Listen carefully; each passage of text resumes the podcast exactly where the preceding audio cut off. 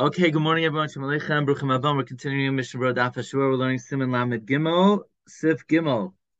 The Mechaber said that Sinai that the Ritzua should be shchoiros, shchoiros on the outside, but on the inside you can make whatever color you want except for red, because uh, maybe people are going to say that it's from blood, right? That means you're allowed to have purple tefillin on the inside. You could have green tefillin on the inside, yellow. And I'm surprised that that never caught on. It's amazing.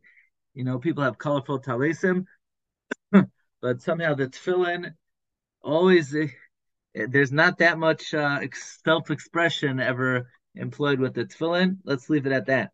Now, the Sivkat and Yotessa we saw yesterday said, look in the Baruch Sha'amar, it's mashma from his words, that it's a mitzvah to blacken them, that should be black like a raven.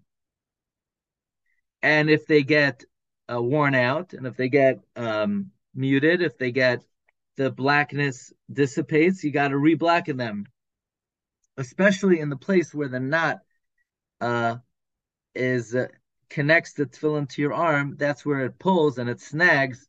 So yeah, you have to make sure it's black, and you have to uh, the mishabros of Yeshu Zarbazama. You have to be very careful about this.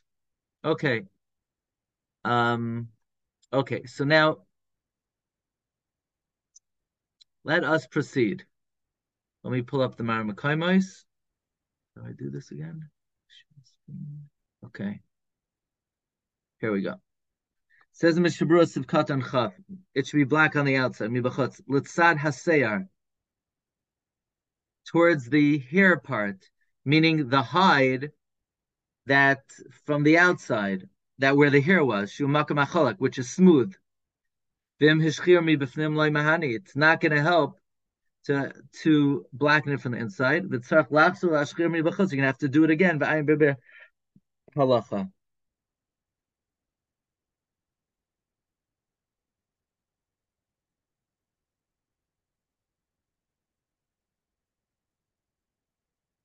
Okay, so all these uh, diagrams over here are just showing that the outer part, um, which is the tzad haseyar, which is smooth, has to be black throughout, both on the where it comes out of the titura or after the knot. For the entire duration of the ritzua, it needs to be black on the outside and not on the inside.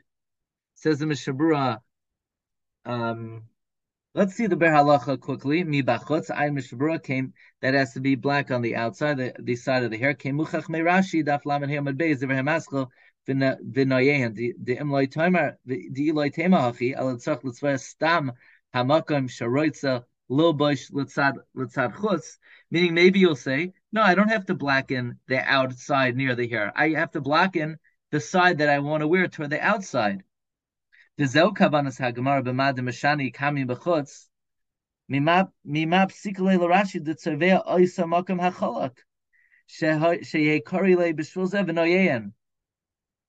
So apparently that Rashi learns that it's the smooth part that has to be blackened, and that's the indication that it's the the tzad of the seyar. Let's go back to Sivkat and Chaf Aleph. Ya'aseh.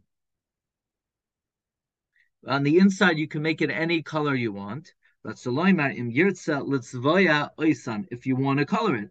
You don't have to dye it with any dye. gami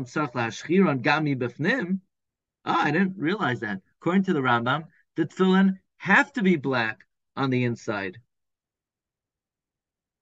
The